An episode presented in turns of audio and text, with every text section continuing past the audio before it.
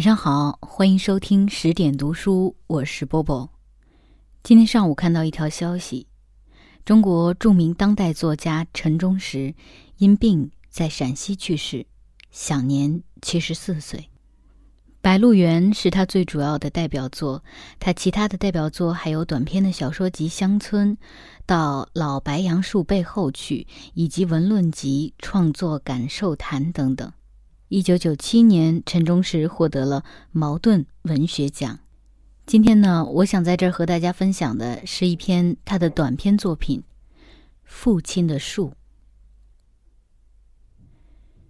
又有两个多月没有回原下的老家了，离城不过五十华里的路程，不足一小时的行车时间。想回一趟家，往往要超过月里四十的时日。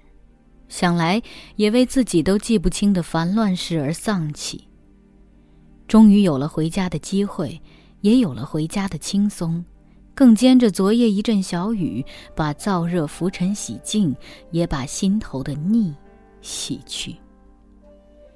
进门放下挎包，先蹲到院子拔草，这是我近年间每次回到原下老家必修的功课。或者说，每次回家室友里不可或缺的一条。春天、夏天拔除院子里的杂草，给自栽的枣树、柿树和花草浇水；秋末扫落叶，冬天铲除积雪。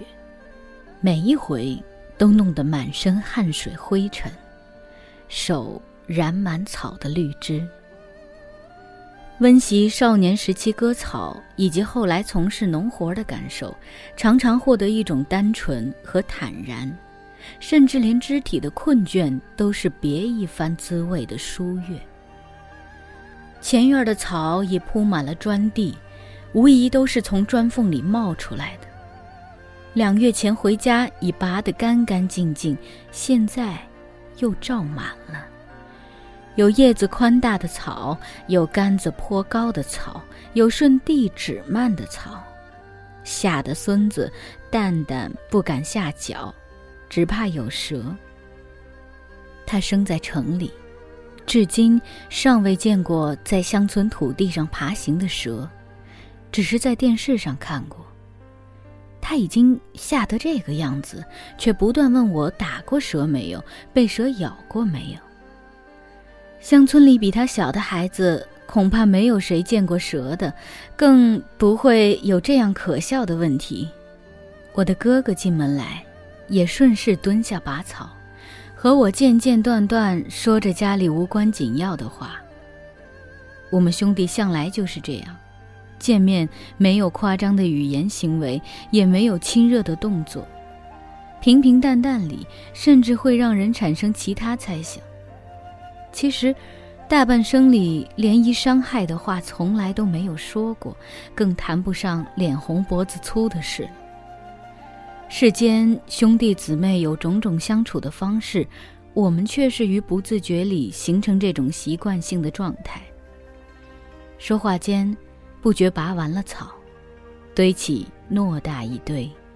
我用竹笼纳了五笼，倒在门前的敞棱下，之后。便坐在雨棚下说闲话，懒得烧水。幸好还有几瓶啤酒当着茶饮。想到什么人什么事，有一搭没一搭的聊着。还有一位村子里的兄弟，也在一起喝着，扯头闲话。从雨棚下透过围墙上方往外望去，大门外敞棱上的春树直撑到天空。记不清谁先说这棵树，是说这春树当属村子里现存的少数几棵最大的树，却引发了我的记忆，当即脱口而出：“这是咱伯栽的树。”这话既是对哥说的，也是对那位弟说的。按当地习俗，兄弟多的家族，同一辈分的老大被下辈的儿女称伯。老二被称为爸，老三、老四等被称为大。有的同一门族的人丁超常兴旺，竟然有大伯、二伯、三伯、大爸、二爸、三爸和大、二大、三大、八大的排列。这里的乡俗很不一般，对长辈的称呼只有一个字：伯、爸、大、叔、妈、娘、姨、舅、爷等。绝对没有伯伯、爸爸、大的、妈妈、娘娘、姨姨、爷爷、舅舅等的重复啰嗦。我至今也仍然按家乡习惯称父亲为伯。父亲在他那一辈本门三兄弟里为老大，我和同辈兄弟姐妹都叫一个字“伯”。如此说来，这文章的标题该当是。伯的树，我便说起这棵春树的由来。大约是三年困难最困难的1960或是一九六一年，我正上高中，周日回到家，父亲在生产队出早工回来，肩上扛着镢头，手里攥着一株小树苗。我在门口看见，搭眼就认出是一株椿树苗子。坡地里这种野生的椿树苗子到处都有，那是椿树结的夹角，随风飘落，在有水分的土壤里萌芽生根，一年就可以长到半人高的树秧子。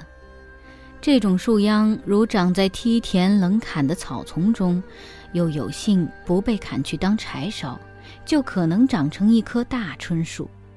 如若生长在坡地梯田里，肯定会被连根挖出晒干，当做好柴火，怕其占地影响麦子生长。父亲手里攥着的这根椿树苗子是一个幸运者，他遇到父亲，不是被扔在门前的场地上晒干了当柴烧，而是要郑重的栽植，正经当做一棵望其成材的树了，进入郑重的。保护禁区了。也自这一刻起，它虽是普通不过、平凡不过的一种树，却已经有主了，就是父亲。父亲给我吩咐：“你去担水。”他说着，就在我家门前的敞廊边上挖坑。树只是个秧，无需大坑，三镢头两铁锨就已告成。我就也没有要替父亲动手，而是按他的指令去担水。那时候我们村里吃的是泉水，从村子后面的白鹿原北坡的东沟流下来，清凌凌的，干净无染。泉水在村子最东头，我家在村子顶西边儿我挑一回水，最快也需半小时。待我挑水回来。父亲早已挖好坑，坐在敞棱边上抽旱烟。他把树苗置入一个在我看来过大的土坑里，我用铁锨铲土填进坑里。他把虚土踩踏一遍，让我再填，他再踩踏。他教我在土坑外沿围一圈高出地面的土梁，再倒水进去。我遵嘱，一一做好。看着土坑里的水一层一层滴下去，渗入新填的新鲜土坑里，成活肯定是毫无一丝疑义。父亲又指示我，用酸枣刺壳子顺着那个小坑围成一圈栽起来，再用铁丝围拢固定，恰如篱笆，保护小椿树秧子，防止猪拱、牛羊啃、娃娃掐折。我从场边的柴堆上挑选出一根一根较高的、叶已晒干的酸枣壳子，这是父亲平时挖坡顺手捡回来的。做着这项防护措施，父亲坐在地上抽烟，看着我做。我却想到，现在属于父亲领地的，除了住房的庄基，就是这块附属于庄基地门前的这一小片场地了。充其量有二厘地，下了这个场棱，就是统归集体的土地了。父亲要在他可以自主掌控的二里场地上栽种一棵春树。我对父亲的一个尤为突出的记忆，就是他一生爱栽树。他是个农民，种玉米、种麦子、务弄棉花是他的本职主业，自不必说。而业余爱好就是栽树。我家在河川的几块水地，地头的水渠沿上都长着一排小叶杨树。水渠里大半年都流淌着从坝河里引来的自流水。杨树、柳树得了沃土好水的滋养，迎着风如手提般长粗长高。随意从杨树或柳树上折一根枝条，插到渠沿的湿泥里，当年就长得冒过人头了。正如民间说的“三年一根船，五年长成岭”的速度。上世纪五十年代中期以前，我的父亲就只靠着他在地头渠沿儿培植的这些杨树，供给先后考上高小和初中的哥和我的学杂费用。那时的小学高年级，我都是住宿搭灶的学生。父亲把杨树齐根啄下来卖了船子，大约七八毛钱一根儿，再把树根刨出来剁成小块儿。晒干，用两只大老笼装了，挑过坝河，到对岸的游方镇上去卖，每百斤可卖一块至一块两毛钱。我至死都不会忘记五十年代中期的这两项货物：船子和木柴的市场价格。无需解释原因。他关涉我能否在高小和初中的课堂上继续做下去。父亲在啄了树干、刨了树根的渠沿上，当即就会移栽或插下新的杨树秧或树枝，期待三年后啄下一根船子，卖钱。父亲卖船卖柴，供两个儿子念书的举动，无意间传开，竟成为影响范围很宽的事。直到现在，我偶尔遇到一些同里乡党，见面还要感叹几句我父亲当年的这种劳动，甚至说：“你伯总算没有白卖树卖柴的话。”不久，农村实行合作化以后，土地归集体。父亲也无数根可刨了，我就是在那一年休了学。初中刚念了一个学期，不过我那时并不以为休学有多么严重，不过晚一年毕业而已。比起班上有些结婚和得了儿女的同学，我是年龄最小的一个。这是解放后才获得念书机会的乡村学生的真实情况。结婚和生孩子、做父母的初一学生，每个班都有几个，不足为奇。我在每个夏天的周日从学校回到家中，便要给父亲的那棵椿树秧子浇一桶水。这树秧长得很好，新发出的嫩枝竟然比原来的杆子还要粗，肯定是水肥充足的缘由。某一个周六下午，我回家走到门口。一眼望见春树苗新冒出的嫩枝折断了头，不禁一惊，有一种心疼的惋惜，猜想是被谁撞折了，或者哪个孩子掐折了。晚上父亲收工回来吃晚饭时，说是一个七八岁的骚娃，我们这儿用来形容调皮捣蛋的娃，用弹弓折断的。父亲说：“娃嘛，就是个骚娃喽，用弹弓耍嘞，瞄准嘞，也不好说他啥。”后来，就在断舌处，从东西两边发出两只新芽来，渐渐长起来。我曾建议父亲，小树不该过早分叉，应该去掉一只，留下一只，才能长高长直。父亲说：“先不急，都让长着。万一哪个骚娃再折掉一只，还有一只。”父亲给骚娃们留下了再破坏的余地，我就不仅仅是听从了，还有某点感动。再说这椿树秧子刚冒出来，便遭拦头折断的打击，似乎憋了气，硬是非要长出一番模样来。从侧旁发出的两根新芽更见茁壮，眼见着拔高，竟像比赛一般生机勃勃。父亲怕那细干负载不起茂盛的叶子，一旦刮风就可能折断，便给树干捆绑了一根立杆，帮扶着它撑立不倒不折。这椿树便站立住了。无意间几年过去，我高考名落孙山，回乡当了民办教师，为生活为前程多所波折，似乎。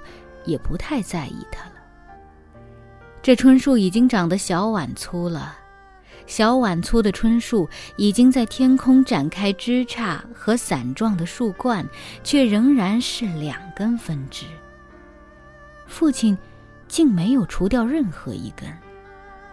他说：“越长越不忍心砍那多余的一根分支了，就任其自由生长。”这椿树。得了父亲的宽容和心软，双枝分叉的形态就保持下来，直到现在都合抱不拢的大树，依然是对称平衡的双枝撑立在天空，成为一道风景，甚至成为一种标志。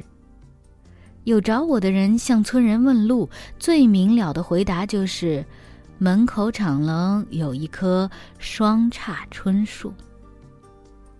到八十年代初时，生活已发生巨大转机，吃饱穿暖已不再成为一个问题的好光景到来时，我已筹备拆掉老朽不堪的旧房，换盖新房了。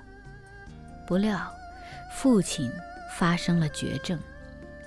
他似乎在交代后事，对我说：“敞棱上那棵椿树可以伐倒做门窗料。”我知道椿树性硬。却也质脆，不宜坐领当梁，做门窗或桌椅却是上好木材。父亲感慨说：“我栽了一辈子树，一根椽子都没给自家房子用过，都卖给旁人盖房子了。把这椿树伐下来，给咱的新房用上一回。”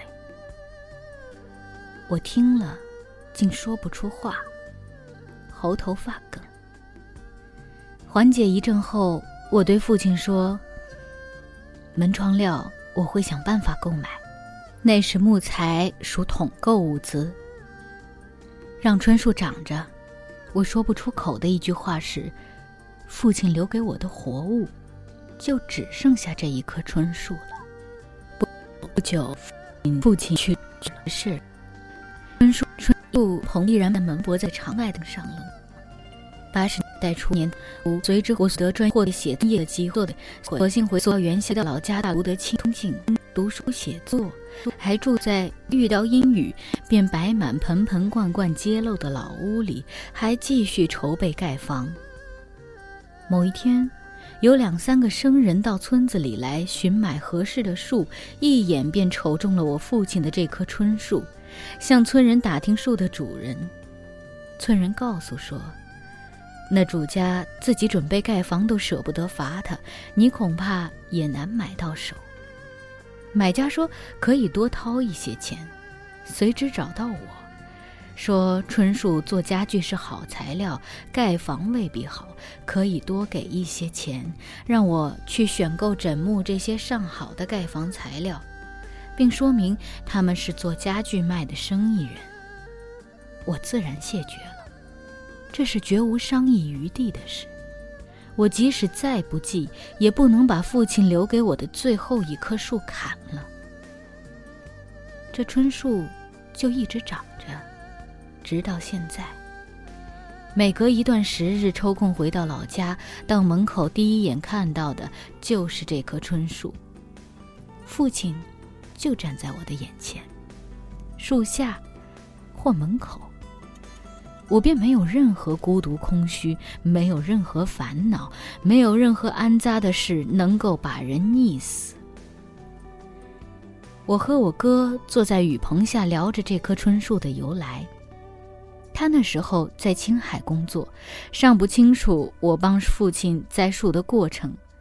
他在大跃进的头一年应招到青海去了，高中只学了一年就等不得毕业了，想参加工作挣钱了。其实，还是父亲在这时候供着给两个中学生，可以想见其艰难。我是依靠着每月八元的助学金在读书，成为我一生铭记国家恩情的事。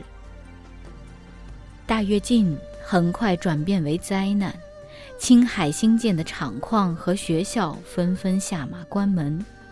哥和许多陕西青年一样无可选择，又回到老家来。生产队新添一个社员，哥听了我的介绍，却纠正我说。这椿树还不是最老的树，父亲栽的最老的要算上场地脚边的皂荚树。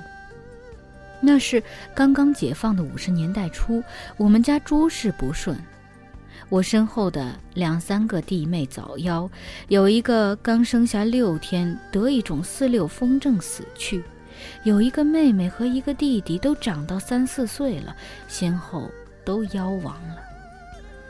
家养一头黄牛，也在一场畜类流行瘟疫里死了。父亲惶恐，请来一位阴阳先生，看看哪儿出了毛病。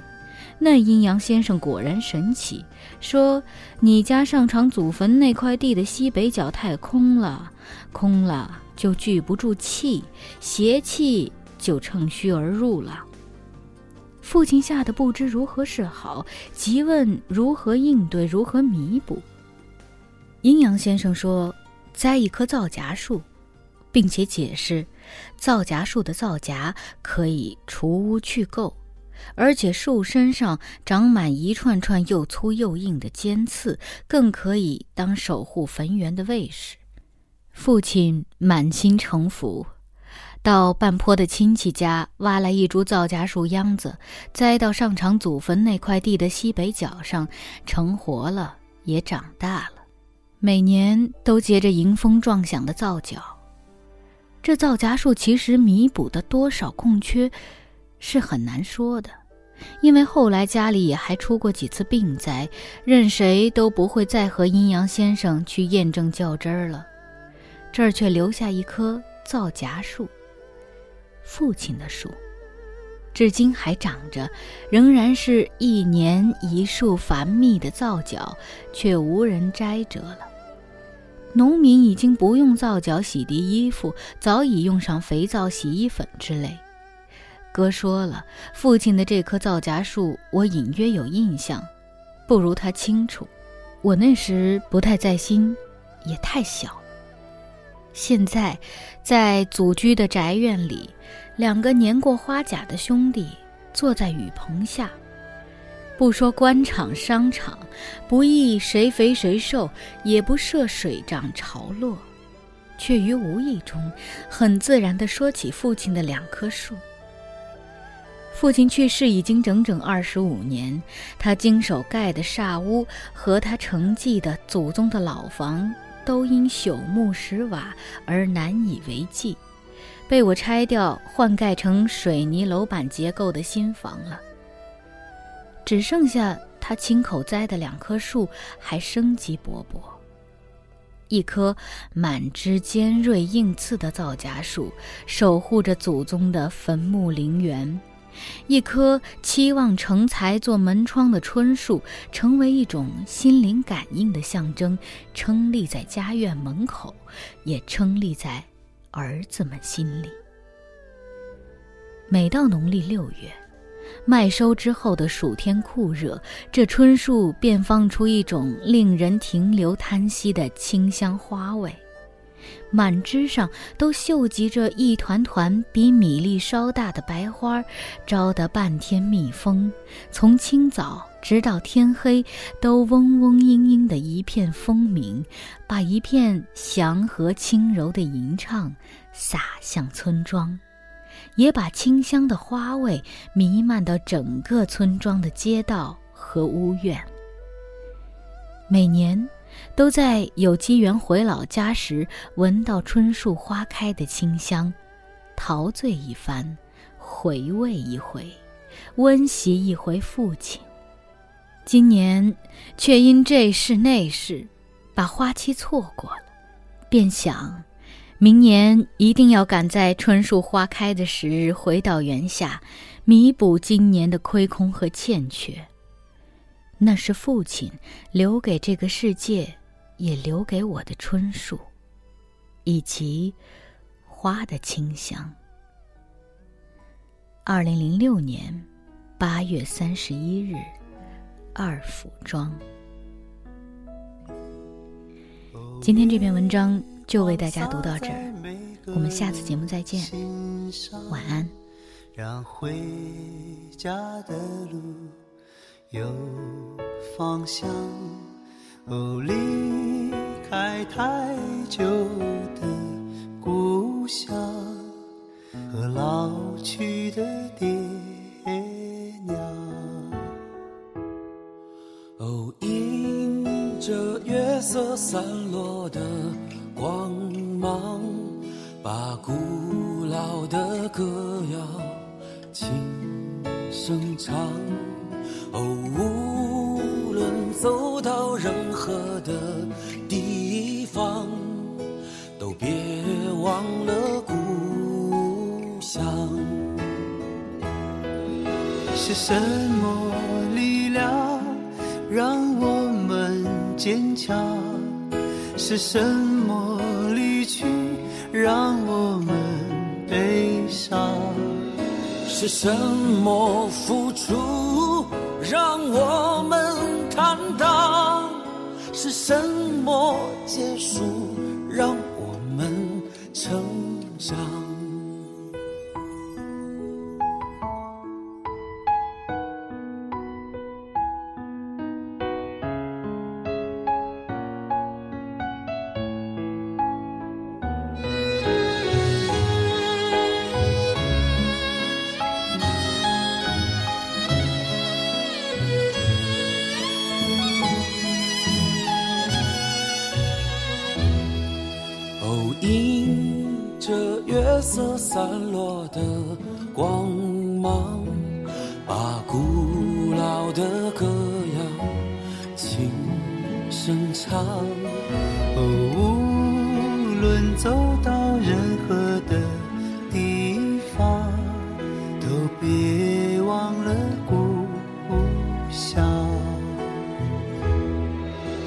什么力量让我们坚强？是什么离去让我们悲伤？是什么付出让我们坦荡？是什么结束让我们成长？是什么让我们疯狂？是什么距离？让我们守望，是什么誓言让我们幻想？是什么风雨让我们流浪？月亮高高挂在了天上。为回家的人照着亮。哦，离开太久的故乡，快快回去见爹娘。哦，离开了太久的故乡下，快快回去见。爹。